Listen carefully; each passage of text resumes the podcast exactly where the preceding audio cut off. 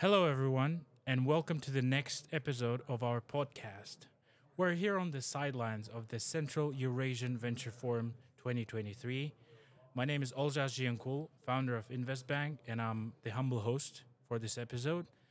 And today, as our guest, we have Dr. Jonathan Chang, um, a very esteemed professional, uh, CEO of Fintopia Indonesia.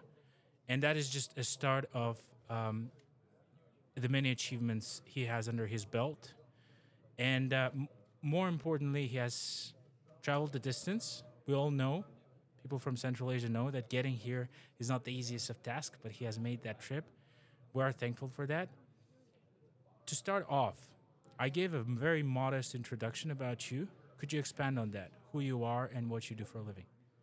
All right. Well, first of all, thank you so much for having me. And it's my first time in Kazakhstan and just being in Almaty for a day and a half now. I am feeling very inspired. Just the scenery and the weather is perfect. About my background, thank you so much for that introduction. I would say it's an intersection of four sectors. One is entrepreneurship. So I have founded and co founded five tech companies across multiple sectors two in Silicon Valley, two in New York City, and one in Indonesia. The second bucket is education. I have uh, spent uh, many years uh, leading research centers, conducting research. I'm a professor, I teach entrepreneurship and innovation. Uh, and then the third bucket is public policy. So over the years, I have the uh, opportunities to advise and work with a number of governments around the world, from Singapore, Indonesia, Cambodia, New Zealand, and Canada.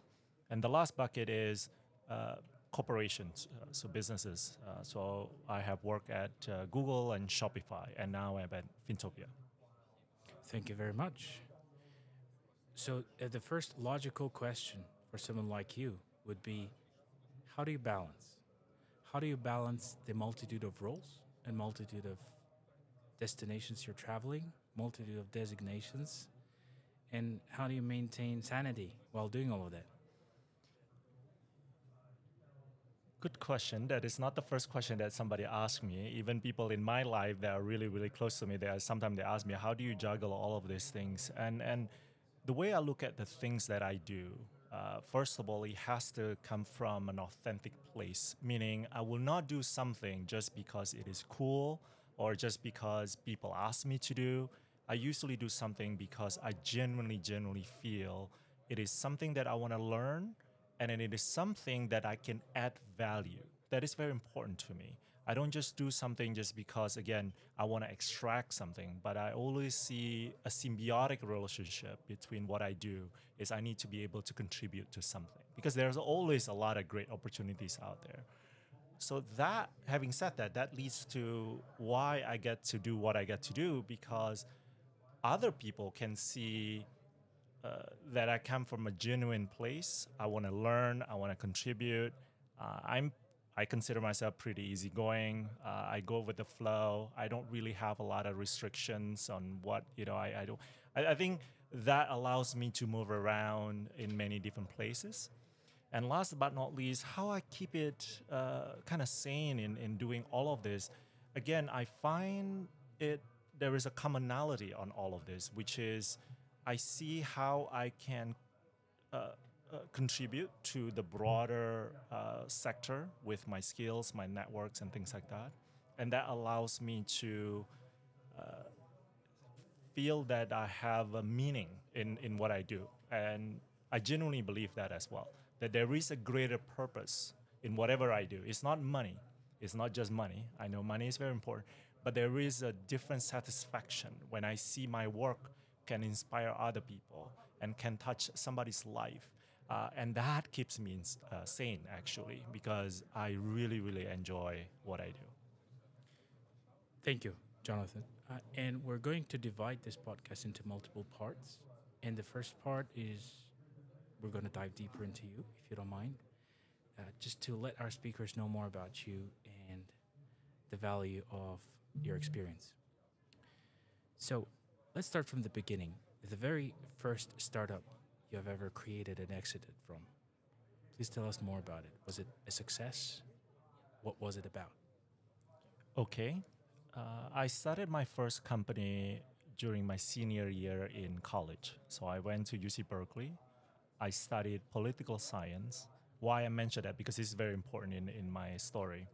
I studied political science and I started my first company during my senior year. And why the political science is important because I didn't come from the business background.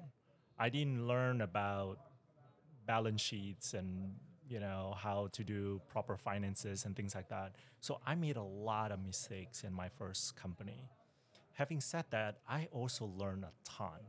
And that is something that I share with a lot of people, especially aspiring entrepreneurs as well, is that you don't just learn about the successes, but also the failure. And I started that company is in online games. So we provided uh, virtual goods uh, that people play, people use in the in-game, but we also manage things now without giving too much about my age. But so at that time, Second Life was one of the it uh, online games, and so we manage properties for other companies. We flip properties. This is all virtual properties, yeah. So anyway, long story short, I had that company for about five years.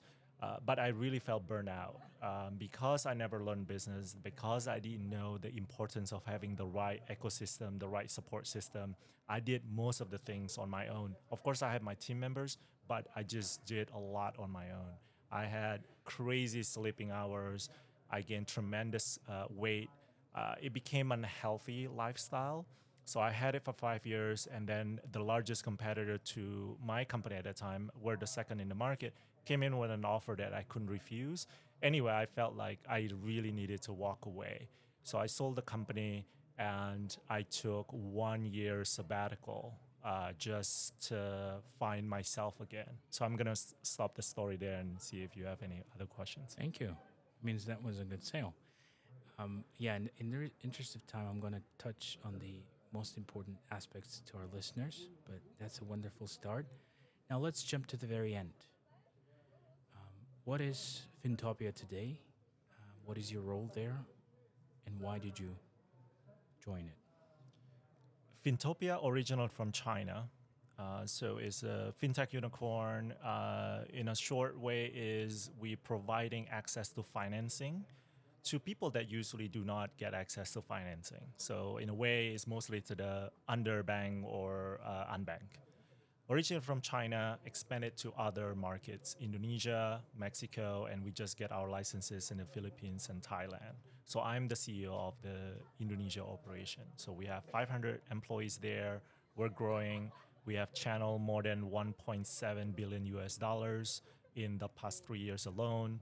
Uh, so business has been uh, growing really well. And uh, why I uh, joined this company is actually because one of the co-founders uh, is a close friend of another friend of mine, uh, that a close friend from Stanford Business School. So it was just over lunch, and they're asking, "Look, you know, would you be willing to help the Indonesia operation because they need somebody that understand how to bring the company to the next level, but also understand the complexity working in a heavily regulated industry." that has that business acumen, but also understanding the public policy angle, the government relations, which is very important. Um, so those are the, some of the things that I like to do. And uh, long story short, uh, again, uh, they uh, they convinced me to join this uh, company, and uh, that's what I did. Thank you. On this note, let's move on to the second part of our podcast, learnings. Could you share what what? well, first of all, before I go there, could you share about your educational background and the choices you made in education and how it helped you progress? And I've already heard Berkeley, I already heard Stanford, and I think I read in your profile Harvard as well. So please, could you tell us more about it and the choices you made there? Yes. Uh, so just to get out of the way, so my undergraduate from Berkeley, and then I got two master's degree from Stanford Business School and Harvard Kennedy School of Government. So I really like that intersection of business and government, and then I got my PhD from uh, uh, UPenn. Now, how I came about this even education uh, journey is uh, people usually get really surprised because they thought that I am this brainiac, like a very smart guy Actually, I'm that is the furthest from the truth, and I'm I'm being honest right now. I growing up, I always struggle in school. I um, I remember in my elementary school, I was the last in my class all the time. It was actually quite embarrassing, even for my mother to go to the school and pick up the school report because that was how bad it was. But then I realized along the way, the issue was not that I wasn't smart, but the issue is that perhaps I learned differently that I cannot learn in the traditional way of learning, which is a lot of memorizations, a lot of following whatever that the teacher is doing, but it's really understanding the larger context of why this one is related to this and this and that. And that set up a freedom in my approach uh, in my education. So I was able to convince uh, the first school, which was uh, Berkeley, that I was a different kid. I was a different student. I learned differently. And they saw it. They saw beyond the numbers, beyond whatever that I needed to do. But of course, grades wise, I was able to pick up as well, thanks to my mentors, thanks to a lot of the teachers in my life that spent extra hours for me. So that's how I got into Berkeley. And then, then subsequently is because of um, my passion. Again, as I said, I wanted to combine business and government and I there was in my mind at that time there were only two schools that I wanted to go, which is the Stanford Business School and the Harvard Kennedy School of Government. And then being getting a PhD is something that also I, I wanted to know because I love teaching. I, I I'm, I'm deeply passionate about teaching. Whatever I do, I always have one foot in academia because again, I will never forget how I came to where I am today, right? All the struggles that I had in education I wanted to reach out. I want to make sure that the younger generation did not need to experience what I experienced. Thank you. Thank you for sharing that, that journey. It's really imp- impressive. Um, could you dive into your learnings more, not just from academia, but from the businesses you had? What are some of the things, perhaps inefficiencies you noticed, and things that you learned that helped you become who you are today? And you could share with the young entrepreneurs that could be listening this? Yes, thank you so much for that question because I uh, uh, uh, I think this is the part where sometimes again people aspiring entrepreneurs or young people they only see the success stories right? Now uh, i'm going to bring back to the first company even uh, that we spoke about earlier. Because i never studied business i didn't know anything. But i was young and i was arrogant I thought that I knew it all. So I wasn't being honest with myself as far as the importance of web security. So long story short, this is quite long story, but I don't want to dial into the, the details. But my website got hacked. I didn't know what to do. Um, a lot of our customers were impacted. Uh, again, long story short, I literally had to go to all of our internet providers, all of the companies, good thing I was I was in Silicon Valley, so I was able to walk into their offices in person to to ask for help. But that's when I realized that one of the biggest lessons that I I had out of that experience is first of all I need to be honest with myself and to others what I'm good at, what I'm not good at. Why? Because if you're not good at something, it's better to be upfront. It's better to get people that can help you so that you don't make those stupid mistakes right? Being arrogant, being sort of uh, you want to look good, it will not bring anything. That is the biggest, uh, the first biggest uh, big lessons that I learned from my entrepreneurship journey. The second part is the importance of having the right ecosystem, and this is subsequently from my other startups in which uh, money. Uh, uh, you know, again, oftentimes people react happily because somebody wanted to give you money, want to give you investment. You're like, oh my God, you know, I've been trying so hard, and then finally somebody wanted to give, and you forget that money yes it's good but you also need to understand where the money coming from right? So you want to pick the right partner that will be there with you through the ups and downs of having a startup. And trust me there will be some down time like times that are really low so those are the things uh, that I learned um, in, in business. Uh, so that's first and second. And then last but not least is trying to get uh, your product out early. There's no use of trying to be perfect, trying to get, uh, I don't know. Again, like the, the perfect product or service to be out there. There will never be a product, a, a perfect product and service. You need to get out there as soon as possible. Why? Because you need to test the market. You need to get feedback early. The longer you wait, that kills the momentum. And uh, the best uh, feedback is the feedback from the customers. Don't worry about it. Even if it's negative feedback, you need to be able to react fast. And that is another thing that I learned. Thank you very much. Uh, let's move on to the next part of our discussion. As mentioned, we are on the sidelines of the Central Eurasian Venture Forum 2023. And the topic of the forum is investable brains in the age of AI. Um, I, I know Fintopia is not an AI company, maybe yet. Oh, you are. I can explain. Yes. Oh, my apologies. Then here's my first question. okay. Uh, please tell, tell us more about it. Yeah, so we do. We do use AI and machine learning uh, in um, doing especially credit assessment of our lenders. And uh, remember what I said earlier. So all of our loans, they are unsecured loans. In a way, we knew we do need to use AI. We do need to use technology to build a credit profile. And a lot of these people, they're unbanked, they're underbanked, so they don't have credit history. They don't have bank accounts. Uh, so in a way, we need to help them build that. And we use over 6,000 dimensions in order for us to assess uh, the credit worthiness of somebody. I would say that is probably one of the big advantages. Uh, one of sorry, yeah, a big advantage that we have in the market uh, over other players because we're able to use data. We use uh, AI, and we're able to react very quickly to fraud, to uh, even improving our customer service, customer experience, how we communicate, uh, how we handle complaints, all of that. Uh, uh, that is because of our AI and our machine learning. Beautiful. Thank you for correcting my understanding. And then a follow up question. Um, being um, a technologically enabled institution, being an, uh, an AI company as well, what are some of the trends that you see?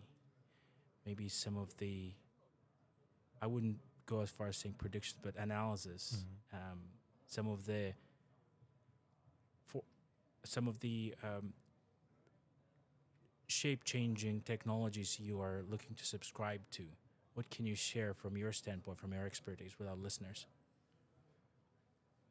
one thing that we really wanted to invest a lot it is not necessarily on reaching out and getting our business because that part is actually work quite we're doing really well. So people know us people come to us and our marketing department is doing a tremendous job. One area that we're going to invest even more is to improve the overall customer experience from customer service how people interact with us the chatbots the type of answers how the replies and all of these things. And that is where ai is going to come in place uh, because the the language right? The natural language uh, capability of uh, even like chat gpt for example things like that is just tremendous for us. Uh, if customers are happy if their questions are answered fully thoroughly and on time then they are less likely to uh, use other platforms or they also more likely to refer uh, their friends or their uh, other people to us and things like that. So overall customer experience is very important. Again it is not just about providing loans and how to do collections and things like that but uh, we really wanted to show that we are uh, a human-centric uh, company but using ai and machine learning behind that. Beautiful, thank you. And considering that, and considering there are obviously, given the growth of the industry, there will be many young entrepreneurs aspiring to join that industry. Any advice you can give them? Anything to look out for? Anything to learn, perhaps, before doing it? which industry sorry i just want to Um, clarify well, fintech or No, AI. AI.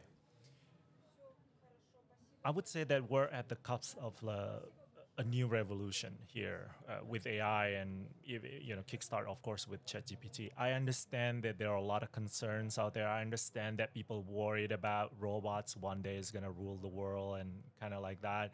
Look, I you can call me optimist, but I do feel like this technology is a tool. It's not something. Uh, it's, it's something that we can utilize. And there's always, if you look at history, every generation, there's always some kind of technology advancement in which people didn't like, in which people thought that it will replace us. But yet we're here. We're still we're thriving. We're growing. So in a way, we need to think about beyond what these tools are able to do, but what type of added value that your startup or you can add in order uh, to take advantage of the technology advancement so that people will use your, uh, your, your product or services. So in short, my advice is think about a unique way that you can add value on top of the current AI development. Make it unique, make it something special uh, I think that would be really exciting. don't just do something cookie cutter. Uh, in my experience, that will not really go far. Absolutely, thank you. And uh, if I would take that question a notch up, um, if you were to look at other companies' technologies that are AI or AI related, uh, and founders or maybe professionals to hire in your team in your AI department, so called investable brains in the age of AI, what would you look for?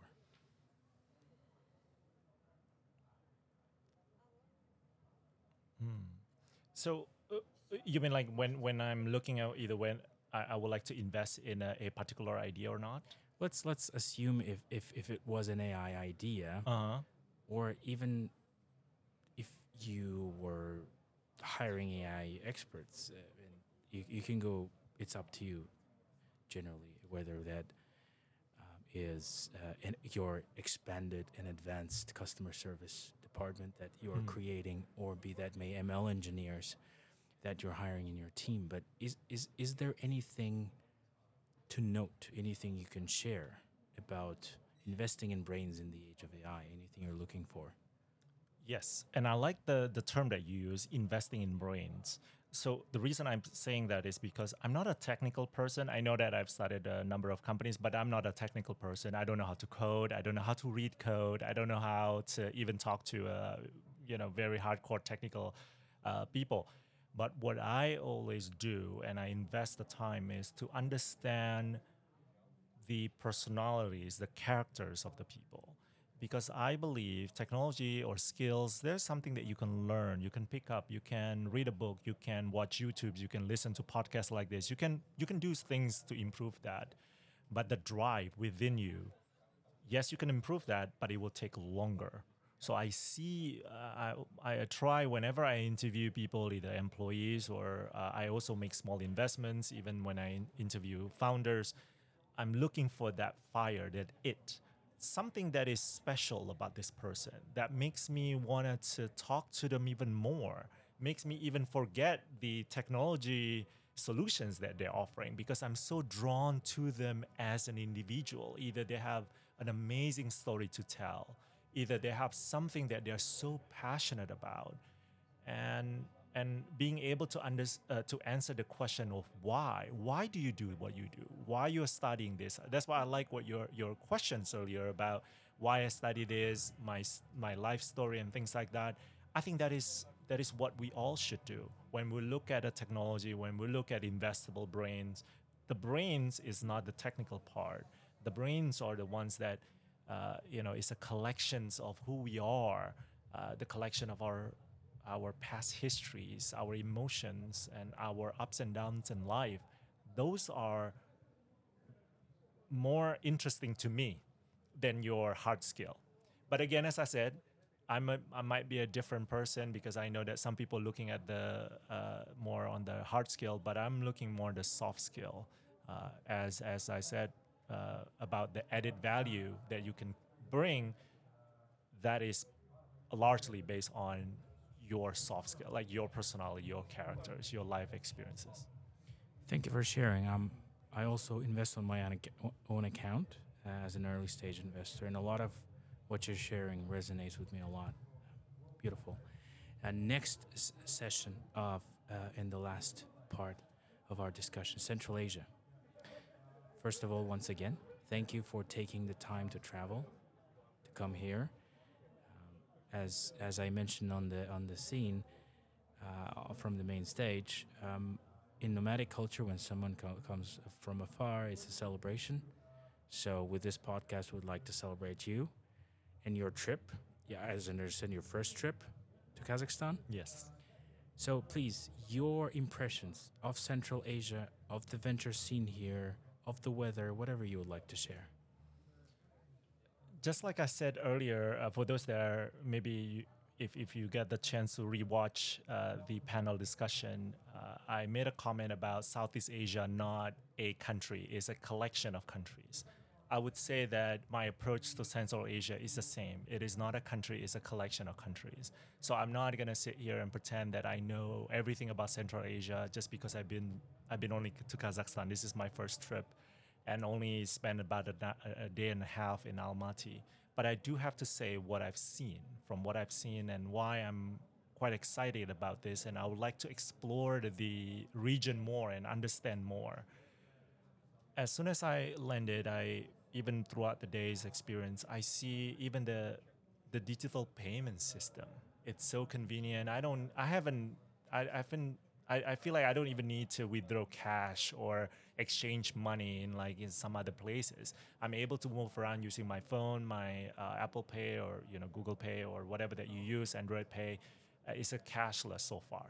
That's what I, I see, and that is a is is quite. Uh, apparent to me. And that means the payment system, the fintech sector is thriving. And then the second part is the the beautiful scenery around here. And I think there's something about it. There's something about it being quite therapeutic. I feel very calm. I feel uh, in the zone. I wonder whether that will also affect the way I run my company if I were to run it here uh, less stress probably, uh, and then also the uh, the ability to kind of blend in between work hard but also being able to live well, uh, sorry, live healthily, healthily by do, maybe doing hiking, doing a little bit of uh, mountain climbings, or maybe you know doing water sports or whatever it is. I find that could be very interesting from you know running a company and being in the zone and being focused and last but not least the connectivity. I, I appreciate that you uh, you you appreciated that I, I came all the way here but trust me the, the trip was actually quite uh, smooth and simple from uh, singapore to here. So i think that connectivity allows the movement of people as well right? I, i'm actually quite surprised that i, I should have come here much earlier because it's just a lot is so simple to, to get here. Actually it's, it's not as complicated as people think. And that allows people to come in people to get out exchange of ideas exchange of knowledge. Uh, so i would say i am very bullish. I am looking forward to come back here again in near future either in whatever capacity right? It could be sharing my uh, knowledge and my um, network, but vice versa for those that are coming into Southeast Asia. Uh, more than happy to uh, see how we can collaborate on that as well. So I, I, would say that that's sort of my first impression. Thank you, Jonathan. I just want to say you're one of uh, the few people who didn't complain about the trip here, uh, and I appreciate that a lot. We're working on it. Um, uh, I mean, I is uh, not from a from a non-for-profit base standpoint. There are actually we had a huge forum, Singapore, uh, Kazakhstan Business Forum. Um, I was part of the Singapore delegation, and there was actually a commitment made to create a direct flight. Good news from wow, Singapore. That's great. But uh, building on your second point, please do come back here. From what I understand, come back here as our advisor, our friend, um, and uh, it's a pleasure to have you here. That would be my honor. Thank you. Thank you.